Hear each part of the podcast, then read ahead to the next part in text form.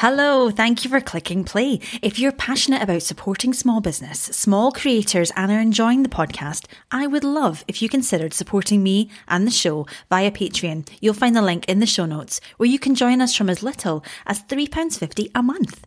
You'll be supporting the making of the show, enable me to keep the show ad free, get behind the scenes content, blog posts, and lots more. Just click the link in the show notes to find out more. Now, on with the show.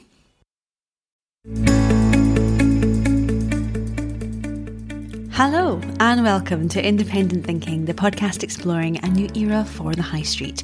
We celebrate those who are doing wonderful, creative things in the most difficult of circumstances. We'll be going behind the scenes of businesses and shops you love that you look forward to visiting and that add joy to your high street. I'm your host, Alexandra. Welcome along.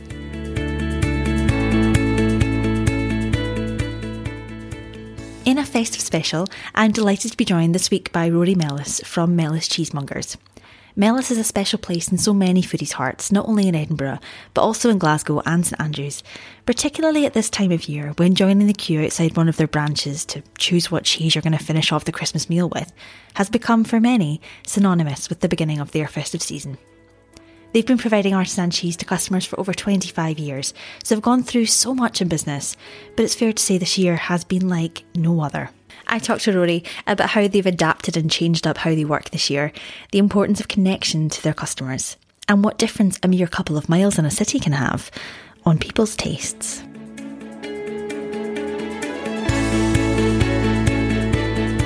Welcome to the show, Rory. It's absolute pleasure to have you on.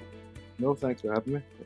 Thank you very much. A very busy time for the Mellis family, I'm sure, and for all your all your branches. So yeah, really, really appreciate your uh, yeah your time this afternoon, and to give everyone a bit of a bit of an insight. This is our Christmas uh, special. So, um, actually, very fittingly, I've just had my Christmas tree uh, delivered, which feels very, I feel very in the mood. Like, yeah, Pete, the Christmas tunes are going. So it's a lovely kind of uh, segue into this episode.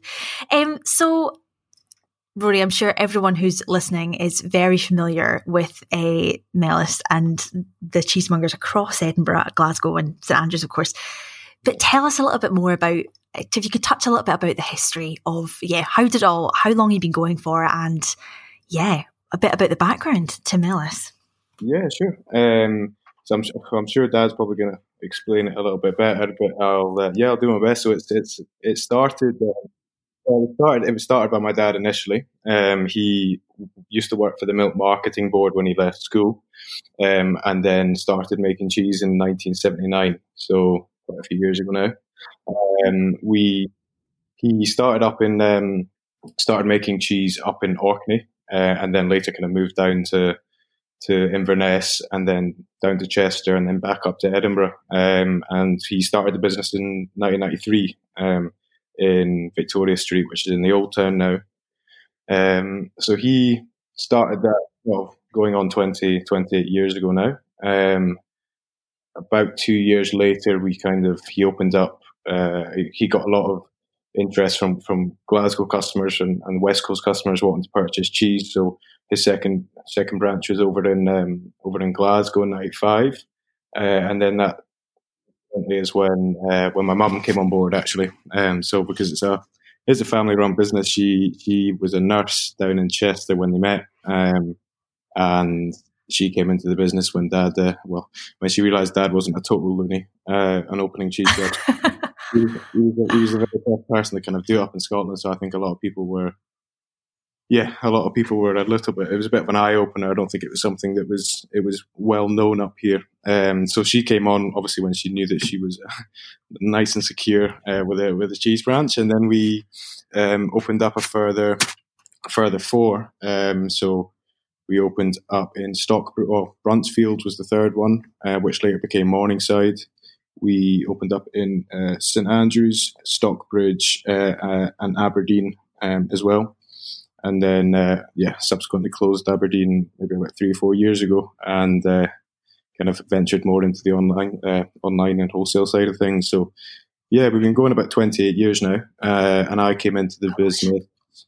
Uh, well, I start I started when I was probably about 12 or 13. I think one of one of my first jobs was going up and down um, well, I was made to go up and down the queue of Glasgow during Christmas um, when the queues were queues outside.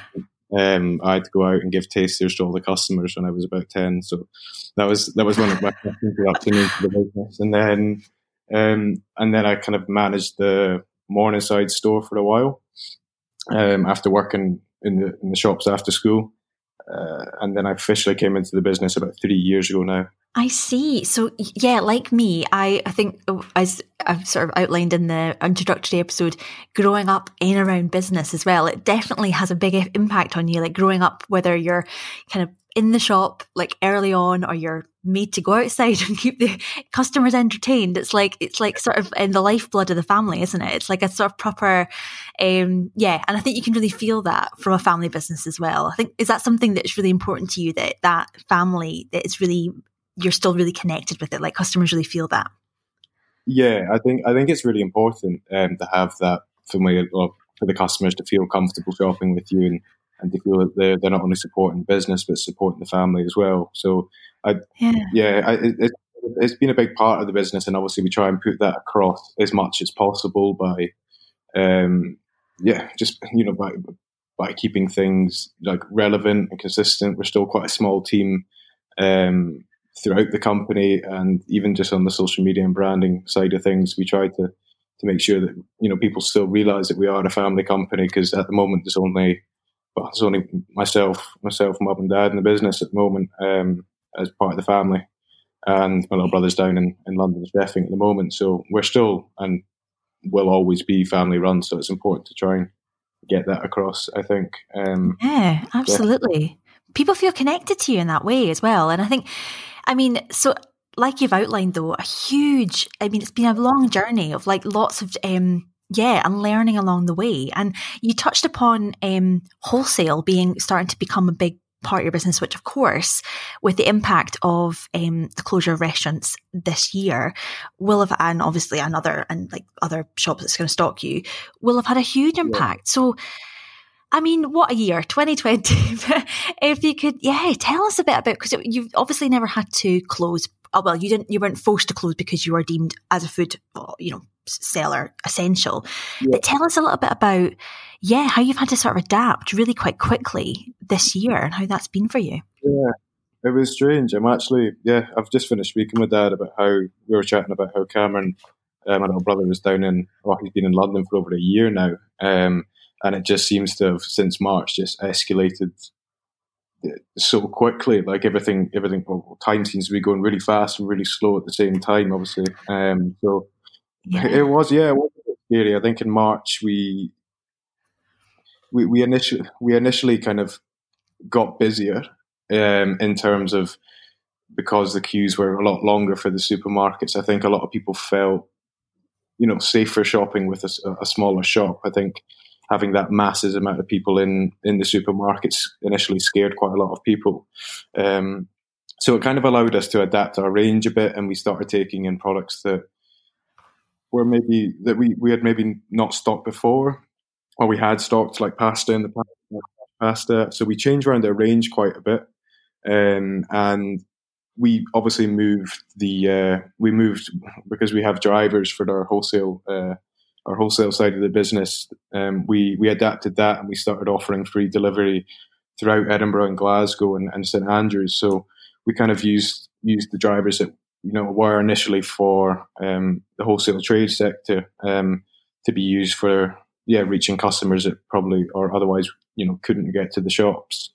Um, so that was you know definitely one of the biggest uh, like adaptations that we had to make was switching you know switching from delivering to your local restaurant on the high street to trying to find a EH45 postcode in the middle of the uh, I know. So I think a driver's getting a lot of stick for that, but to be yeah, it's uh, it's a it's definitely a learning curve, and and uh, it's, it's it's actually started to, to prove you know beneficial in the lead up to Christmas when we can start offering people online delivery. So we, we adapted that way, and then we also had this. Um, yeah, we we like I said, we had this massive shift from dealing with wholesale trade and chefs over to the general public. And, and when I first came on, on board, the, the, the, the, you know, the main goal, the principal goal for me was to, you know, get more trade customers and, and deal with, you know, chefs a little bit more.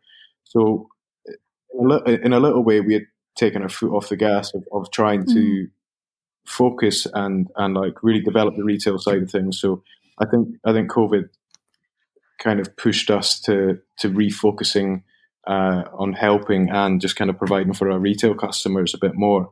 And it's and it's kind of what you know part of the reason it's, it's such an exciting business is because you all of your, your your retail and your loyal and your regular customers are are kind of what makes the atmosphere in the shop. So um, that was a, it was it was kind of a, a, blessing for us in a way that we had to adapt mm. to a lot of our our processes and we had to kind of streamline um, even the admin side of things. The admin side got so much that we were having to the emails that we were the email system we were on was was so bad that we're you know we had to we had to change that during COVID. But you know everything kind of it, it happened for the better in, in a way that it kind of made us sit up and kind of straighten our backs a little bit and uh, and just really look at the yeah the, the, the way that we were working. So not not all not all doom and gloom. And have you enjoyed? Have you enjoyed? I mean, obviously, it's been a very, very difficult time in so many ways. But have there has there been an element of you obviously being relatively new to the business in terms of your role?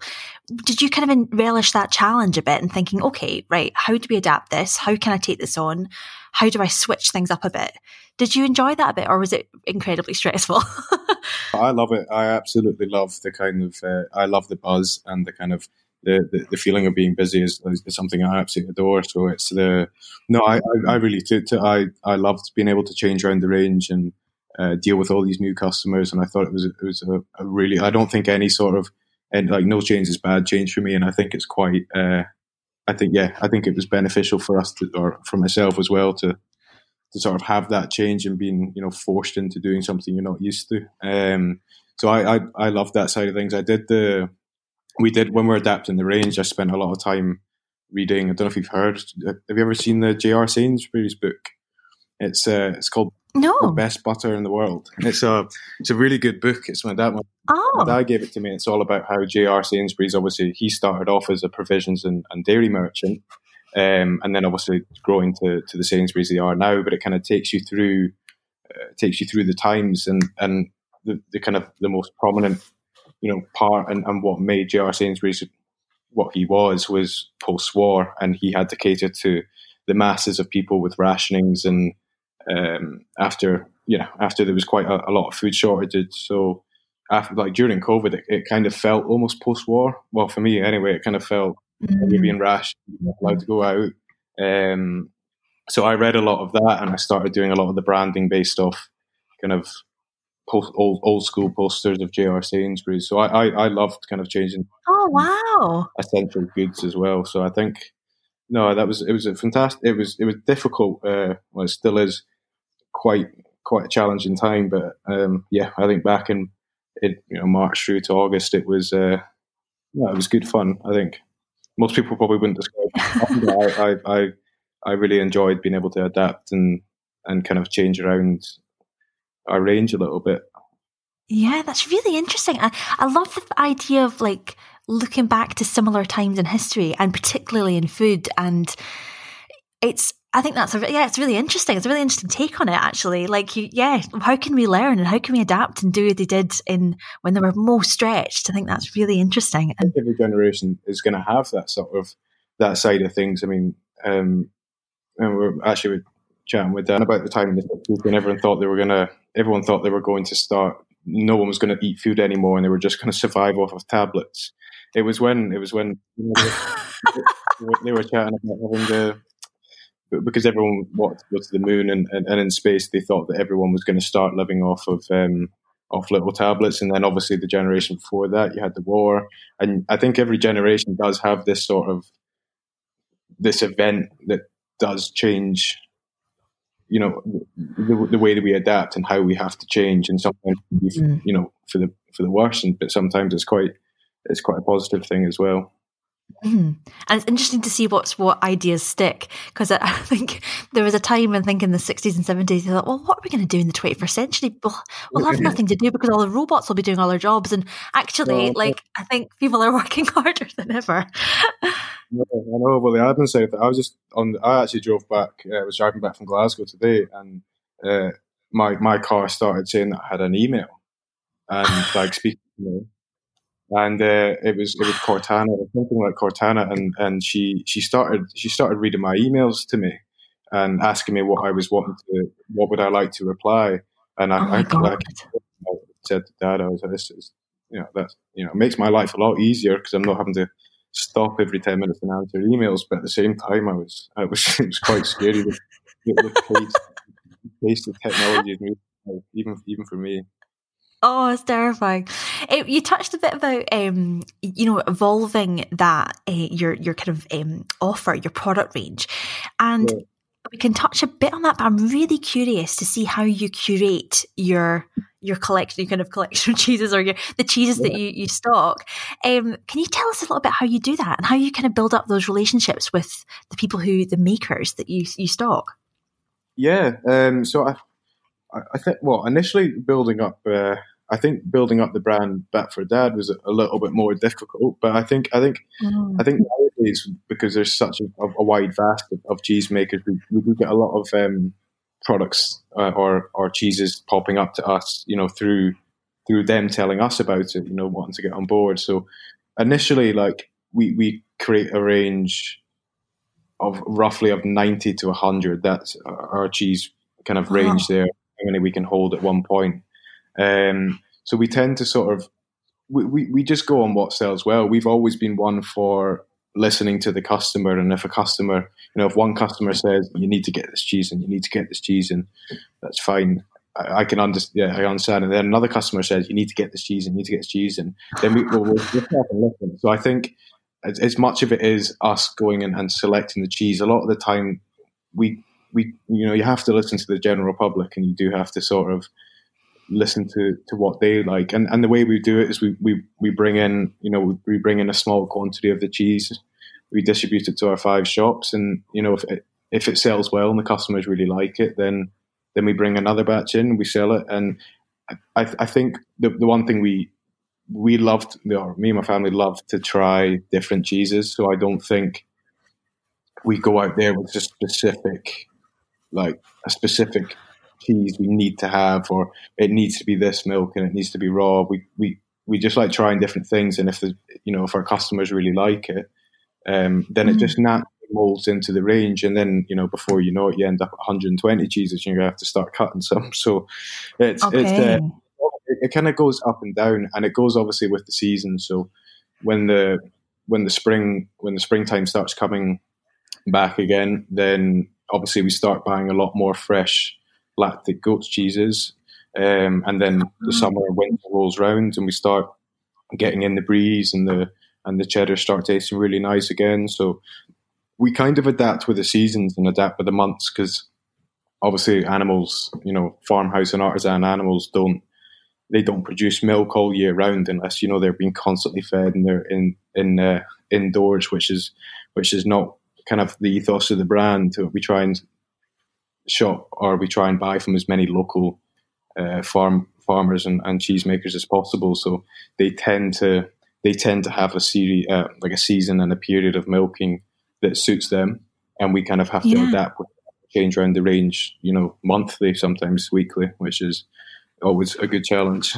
We we we, we can't be too selfish to say we know everything about you know every single single thing about cheese. If the customer, if a few customers or you know a restaurant is looking to take on a cheese, and we're we're quite happy to sort of try it, experiment. If it doesn't work, it doesn't work. But if it does, then fantastic. So yeah, all about kind of trying to listen to the customer as much as possible.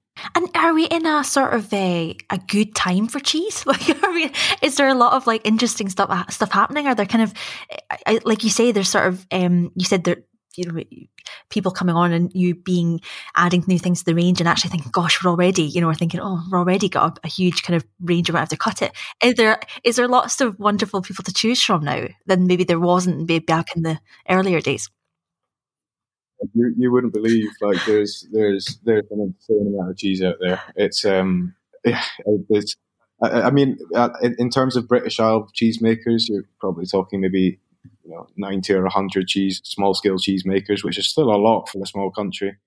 Uh, but yeah, when you start crossing that border over to France and Spain and Italy, wow. um, there's countless out there, countless different variations, countless sizes. There's thousands to choose from. So um, yeah, in terms of like, there's a lot more Scottish cheesemakers, I will say, popping up, um, and they have developed their range to suit us a little bit as well, which is which is always really flattering as a as a customer um, from a cheesemaker to to to us. Like being able to, I think I, I think the main the main point of having such a close relationship with the cheesemakers is that we can say to the local cheesemakers that this is where the gap in the market is and this is what you should be producing. Yeah. Um, and it allows them to take on a bit more business and also it keeps the range a little bit more local. So, yeah, I think it's like especially you know the, the cheesemaker to to supplier um, relationship for us is is always so important um, for us being able to sort of adapt and, and, and you know even curate new cheeses ourselves. So I think that's um, yeah a definite focus point. Yeah, are there are there specific trends that have kind of emerged? Are there things that have become much more kind of hip are people in cheese now or, or maybe things that are, are look really passe like are there some things that think oh gosh you know wouldn't sell that Flat Bomber is obviously top top in the list of of uh, most asked for cheeses in the shops, uh, and the, oh. Nor- the Norwegian uh, Norwegian fudgy cheese. But I think it's yeah, there's there's not always a lot of. I think I think probably the trend at the moment is farmhouse, which is obviously you know is, is really mm.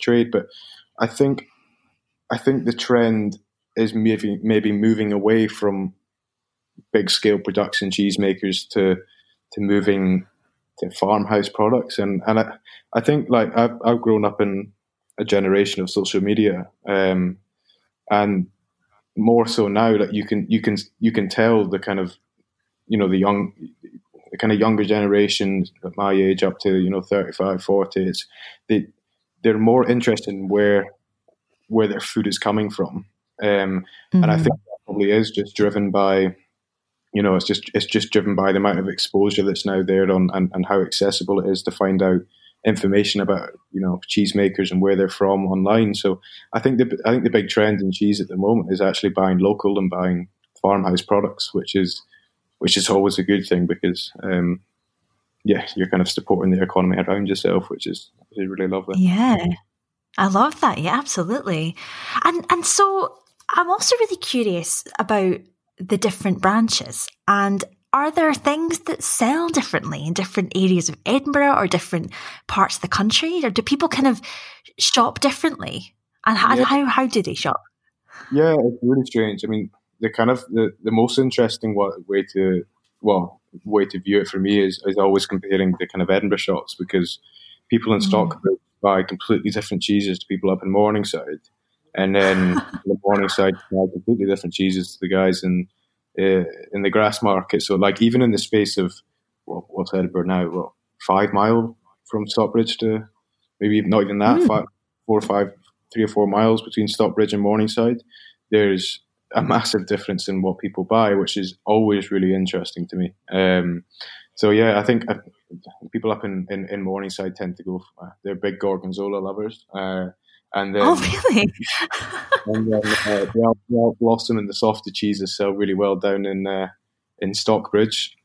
And then obviously you've got the grass market, which uh, basically is just you know any any form of Scottish cheese, because um, obviously there's a, there's a lot of tourists there, so we get asked for a lot of Scottish cheese. So it, it even even having three locations in such a small um, small radius of each other, it's it's quite drastic in how you know w- what the difference is.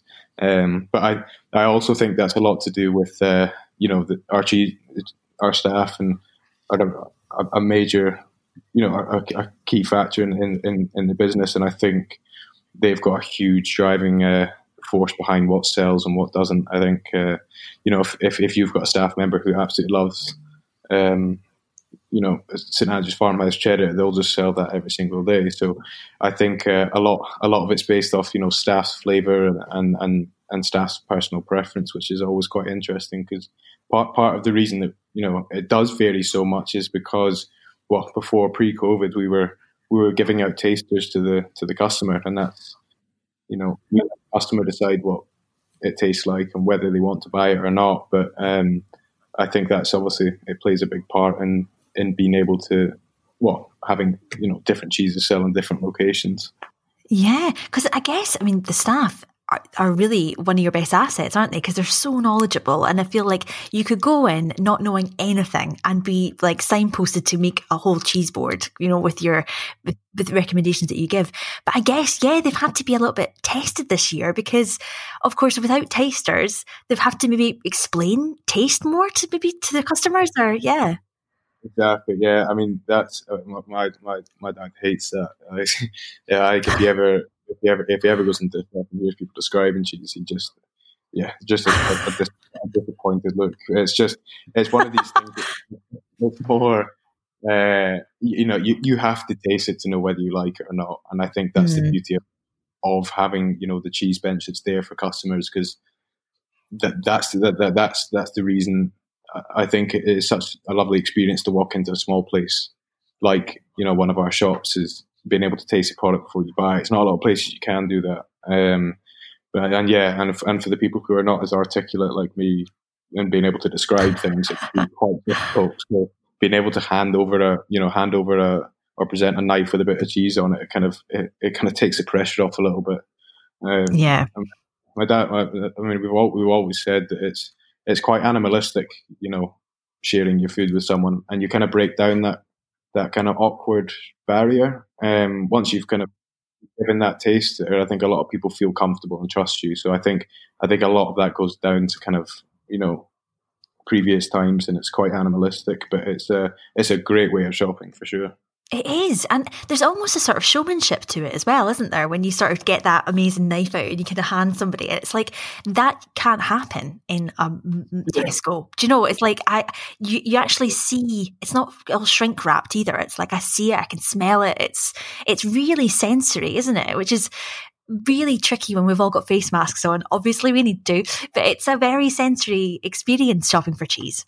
Yeah, hugely. I think I think that has that has definitely changed you know change the way that people approach the shop. You can't taste the cheese, and you, you're not really supposed to. It's, it's not acceptable or you know socially correct to now pull down your mask and, and, and eat. And yeah, unfortunately, that, that side of COVID has had a negative effect on just staff, staff and customer relations. But I, for the most part, like we also haven't, haven't worked in the shops that much during it, but obviously they've got a very close knit team and, and they seem to they seem to be adapting really well to that that problem aspect of of COVID. Um, and for the most part, it seems that the staff and customer relationships have actually just gotten stronger since a lot more people have started shopping local. So yeah, there's been a big sort of local support, and, and I think the staff have, really appreciated you know people just coming in and being nice and chatting. So I still think that. Uh, yeah, I think it has brought a lot of people quite almost closer together in a way. Definitely, yeah. And I wonder as well, like I, know myself, I've I've kind of gone back to old faithfuls in cheese. Like I've kind of thought, well, if I can't taste this and that, then I'll be like, right, I know this, this, and this is a sure bet, and I know that I'm going to get a cracking, you know, I don't know, whatever. I'm, I'm now, I'm, I'm, I can not think of any cheese, but you know, um, like a Isle of Mull, like whatever, cheddar. I thought, right, I'll go for that.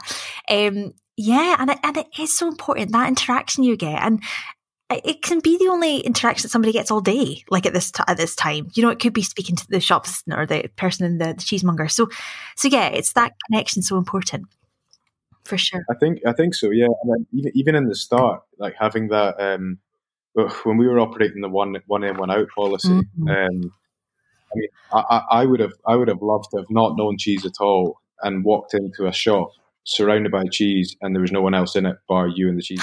like, like, Dream come true. You must feel like Willy Wonka. Like if you were, to, if you, it, it, it, must have been a great experience to have all of that to you, mm. and all choice because sometimes it can be, you know, so like it can be quite busy, especially on the weekends, and sometimes you you you, you go for you go for your favorites and you go for your your old your old faithfuls because because you you're kind of you, you, almost feel pressured because there's quite a lot of people in the shop and you kind of wanted to, to get out. Mm. Whereas when, when it, lockdown happened, I think a lot more people just went in and went, you know what, like I'm going to spend five minutes in here because I want to chat to somebody and I don't get out a lot and I can try and try other cheeses that I wouldn't usually get. Mm. And I think that that definitely sort of opened a lot of people's eyes to maybe some of the, the varieties of cheese that we, we never had, or even some of the variety of products that we never had because you just had this. It was like walking into a big cold store room and no one was in it. It was. It must have been fantastic. I know that special like one to one service. So I I guess you know we cannot we cannot be in a Christmas style episode and we can't talk about uh, Mellis without thinking about Christmas and the the yeah. I mean, for me, that I mean, I I worked in one of your shops for a very like it was a Christmas um, temp position, and it was amazing to me how like it's just the sheer volume of cheese that was just going through that door. Um, so yeah, tell us a little bit about the planning that that takes and how you approach Christmas as a brand and as a company, I guess just starting earlier and earlier every year for sure. Uh, we we tend to, well, I it, again we're quite a small team, so I tend to start planning June July is kind of when my head starts turning to Christmas. Um, and I, have got a lot of stages in my head, so I, I, I mean I'm obviously not going to bore you with it, but we would we, we tend to approach obviously the um, what we're going to sell, how long the shops are going to be open for, there's a lot of different aspects of you know we've got to figure out how much quantity to bring in and almost predict what people are going to buy. Um, so I think that's a major part of it. Especially with the restaurants closing this year, we had to sort of predict on last year's sales. Are we going to take in this much Stilton, for example, considering X, Y, and Z have shut down and they're not operating delivery? However, it might be busy on retail and we might be busy online. So mm. there's all these kind of like weird kind of weird factors you have to you know kind of factor into when planning Christmas, and then and then we just kind of we've got to start building together rotas, um, kind of section plans, starting to think about what Christmas range we're going to have, uh, how many drops we're going to, uh, how many delivery drivers we're going to put on this year, and and uh, and just you know figure out the, the, all the rest that goes with it. So it, it starts in starts in July. Um, we have our we've decided our kind of range and what we're going to take in by kind of end of August, let's say. Um, and then the first kind of Christmas meeting we tend to hold in October for all the managers. Um, and then from then on, we start building the shop orders together and um, and then have a sort of a secondary meeting with the managers and then start thinking about how to uh, a secondary meeting kind of like beginning in November and then and and then yeah, it's just building rotas and and uh, figuring out, especially with COVID, shop layouts is a big one, and then uh, and then opening hours, and then that's just before we've kind of touched on how we're going to get uh, what range are we going to put online and how much promotion we're going to do throughout you know December, and then figuring out that weird kind of that weird in between phases with Christmas and New Year, um, and then with Brexit coming up as well, we're kind of that's now at the forefront of our head, and we're not even through Christmas. So. Goodness me, I know. Because how much lead-in time do you need to like, like for example, like with Stilton, obviously a Christmas classic. Um, yeah, how much lead-in time do you need to kind of tell like your suppliers? It, it's the Colston Bassett, isn't it? Yeah, Colston Bassett. We it varies. Like a lot of suppliers are happy to receive their orders you know, as and when, but it's more it, it's more beneficial for us to give our pre-orders and predictions over as early as possible because I think what a lot don't realize, oh, yeah. for example, let's just take Baron Bigod, the the Suffolk Brie. It's like three between four to five week age cheese. So when you think about how it has to be ripe for Christmas, a lot of you know, a lot of Fen Farm, Johnny and uh, and Dulcie's um, production is actually finished in November, so they have to start making mid-November, and that's quite a short scale. You know, cheese. When you think of Stilton, at times it can be from like two to three months old. So you've got to start production, you know, October, November for it to be ripe and ready because every every cheesemaker wants their cheese to be on top condition for the busiest week of the year, which is between the 20th and the 27th, or the 18th and the 25th. So I think that the more you build back, you kind of realize, okay, I need to be getting these orders into the cheesemaker as early as possible. And then when you go to the likes of um, St Andrew's Farmhouse Cheddar, for example, her cheddar's 12 months old. So if we suddenly have an increase of 200%, definitely don't. If we had an increase of 200% uh, in orders, then she needs to figure out. She needs to almost have pre-planned that a year ago for her cheese to be right. So there's oh my god. I think obviously I think that definitely has kind of shocked a few older like um, kind of um, more aged cheeses uh, cheesemakers because they have had to have made their stock 8 9 10 12 months ago when covid wasn't even a thing so um, yeah we tried to give us yeah long story short we tried to give as much notice to the cheesemakers as possible so that they can they can make what we require and then we know that it's been ordered and that's how much we have in and allocated and set aside for the shop. So, yeah, earlier the better. Oh, gosh.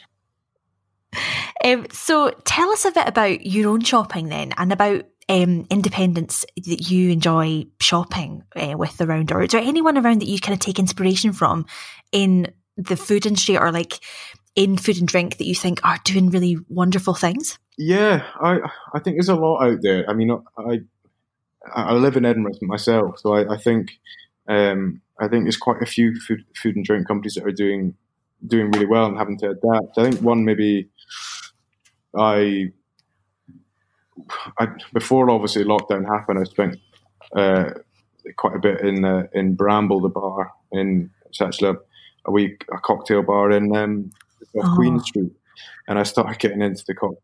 Gorgeous, yeah. We, we uh, James, is working quite uh, like close beside me, he's uh, he used to work at work there, and he kind of took me into down down under the laundry and into into this kind of uh, speakeasy bar. It was uh, yeah, very cool, and I, I think they've unfortunately that I didn't get to experience it that that much before March hit, but they're doing a lot of takeaway cocktails. Um, and I think well, all of their, their premises are, and I think that's that's a very cool thing. Um, little chart room. They've done yeah incredibly smashed it throughout lockdown. I think they've uh, yeah I think I think a lot I think a lot of local businesses, um, food businesses have, have, have really had to adapt. And so I think it's incredible to see. Yeah, I think it's incredible to see how quickly they've adapted and, and what offerings they can do. But yeah, the two that I kind of ordered from quite a lot was the was the the mothership and the and Little Room as well. Yeah, Little Chartroom have done wonderful things with adapting to the pop up they've got in Portobello Beach as well. Yeah, yeah, it was. It was. I, I went down there quite a bit and got some uh, lobster rolls and that. No, they they did. Um, they, they they've adapted really well, and I think. Um, yeah, first, I mean, you would definitely have to. Quite a small place, and uh, got small premises in Leith. So, um, yeah, I think the last time uh, we obviously throughout lockdown we we still had that sort of relationship side with uh, with the chef. So um, it was good to to kind of get out of the warehouse a bit and go and chat to them and see what they were doing and how they were adapting and um, yeah, because we were still supplying on them some scale. Um, but no, they've they've they've done really well. I, I think. Uh, yeah, really exciting, and I, th- I think Roberta is doing some really cool stuff with Bross Bagels, and it's just some really interesting collaborations that are happening around food and drink in Edinburgh as well. It's a really tight community, isn't it?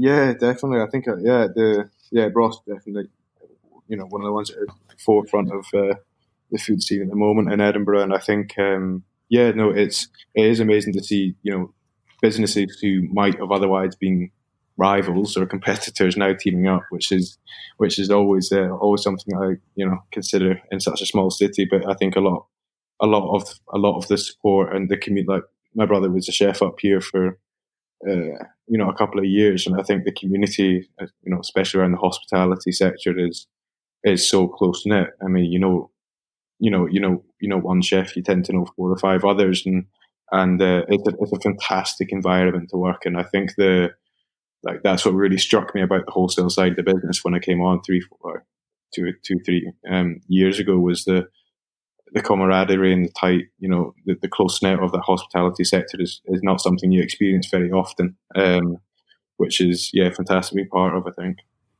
Yeah, yeah, and I think it's interesting because I think there's a real exacting standards that chefs have as well. I think that really push you as a as a producer and as a as a, retailer. Yeah, yeah. I think in, in, a really interesting yeah. way. Exactly. Yeah. I mean, I, I yeah, still as a supplier, I still. Uh, yeah, it, I, I know it's all banter, but they still push you. Um, so I'm sure. I'm sure I'm sure they mean well. It's all love and it's water off a duck's back. But I'm uh, no, I, it, it's it's fantastic. Uh, it is a fantastic environment, but I, yeah, you do have to have you've you've got to be fairly quick witted. Um, yeah, I mean.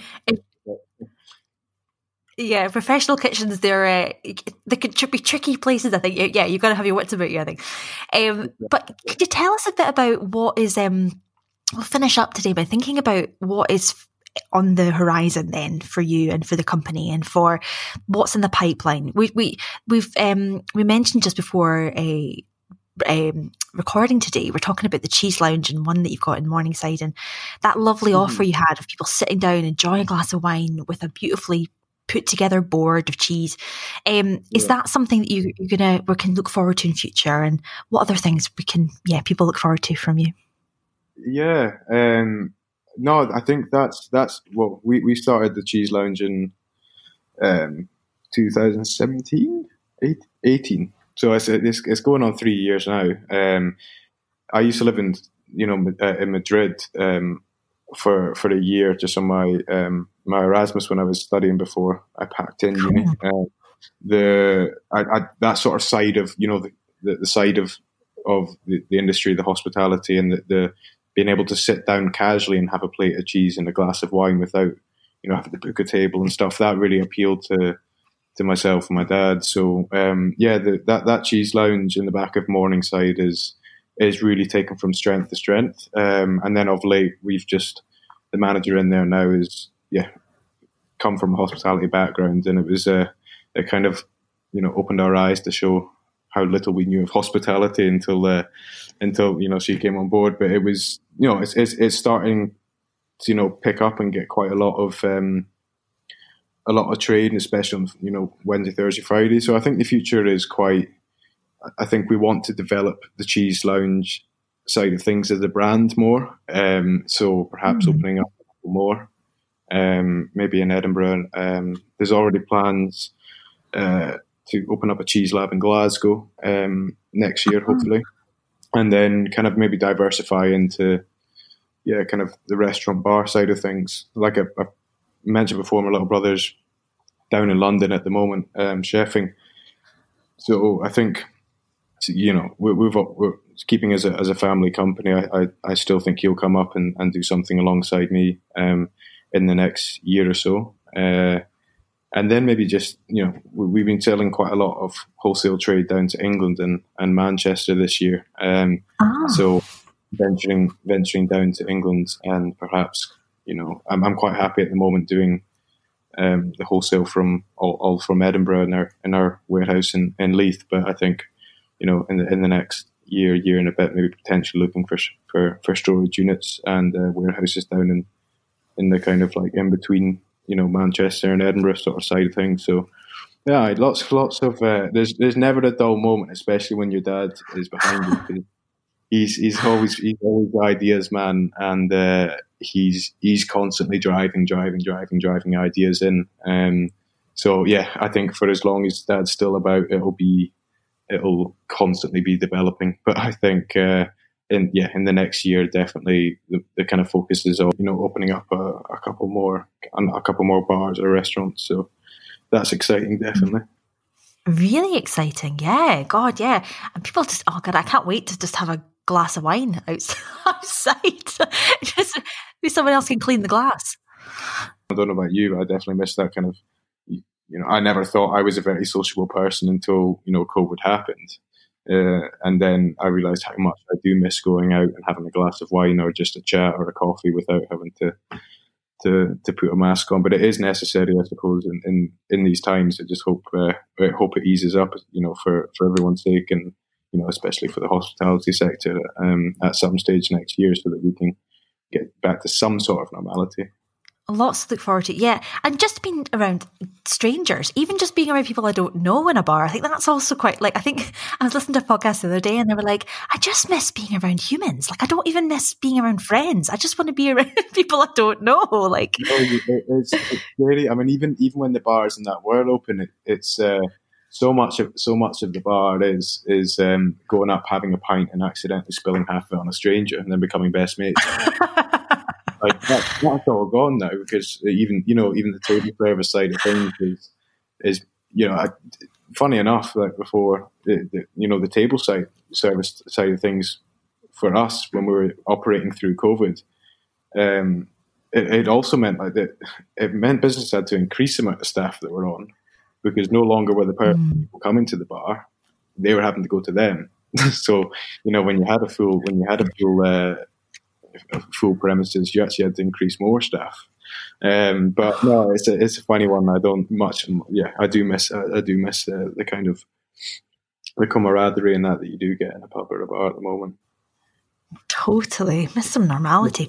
Um, so before we finish up, then could you tell us what's on your cheese board then for this Christmas? And obviously, I, you, I'm sure you love all the cheeses equally, but like like children. But yeah, I don't. I have one more than the other, but uh, definitely. Uh, oh, um, what's on my cheese? If I'm being truthful, it's it's usually uh, it's usually a text on the twenty fourth, usually about five o'clock, and it's usually says whatever left, just pick it up and take it. Home. But like, usually that's the case, but I think this year maybe a little bit different with mum and dad staying home a bit more. So, uh, Christmas cheese board, I will always put Stilton on there. Um, I think it's such a classic uh, Christmas cheese, uh, and it's so good at this time of year. Um, I would go. We've got a new one in called Durrus Og, which is like a, it's like a wash mm. cheese from County Cork. It's the same people who make Durrus, but they wrap they wrap it in paper that's got porous holes in it, so it ages more like a reblochon. So it's not as oh. it's actually a lot creamier, but not as yeah, not as powerful. It's super delicate. It's really nice. Then I'm enjoying St Andrew's Farmhouse cheddar at the moment. I think that's a really yeah, I think that's a brilliant, well balanced cheese. Um, so I would definitely put that on there, and then Valdeón or something quite strong. So like a Valdeón's a sheep milk, a mixed milk cheese, um, wrapped in uh, wrapped in vine leaves. So uh, yeah, a kind of a balance of. I wouldn't necessarily go, you know, any much more than that, and get some quince on there as well. But you never know. Like Dad will probably have his own wee his own wee cheese board in his head, and uh, I'll, I'll, I'll, I'll follow suit. Some excellent suggestions there. Thank you. And in terms of being all COVID friendly, are there people best to look online to check how many people can be allowed in store, that kind of thing? Plan ahead a bit. Should they check out on your social media? Any of our social media accounts or website will tell you what's going on.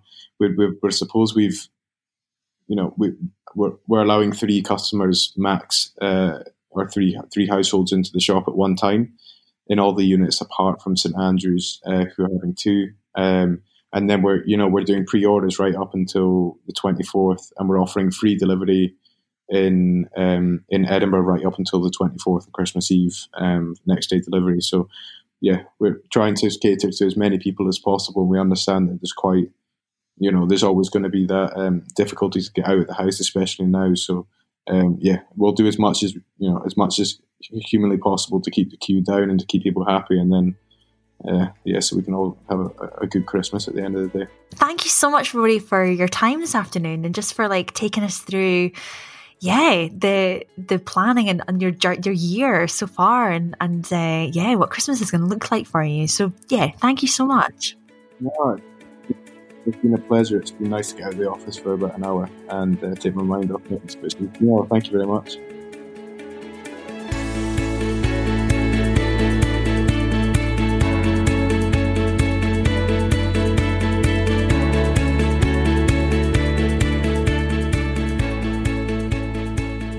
If you've enjoyed today's episode, please consider rating the show, writing a review, or telling a friend. It really helps us to be discovered by other like minded listeners. You can also follow us on Instagram at Independent Thinking Podcast, where you can get sneak peeks of our next guest. This series, we're focusing on businesses based in and around Edinburgh, with future series focusing on other towns and cities across the country.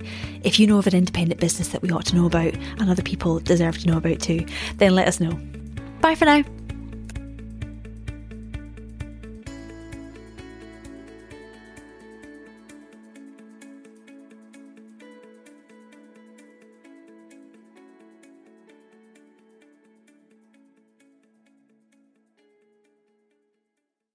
Thank you for listening. I really hope you enjoyed the episode. If you did and you want to support me to continue to make the show, I would love it if you became a patron by clicking the link in the show notes. From as little as the price of a coffee a month, you'll receive behind the scenes content, blog posts, and lots more. Click the link in the show notes to find out more or head to patreon.com slash independent thinking.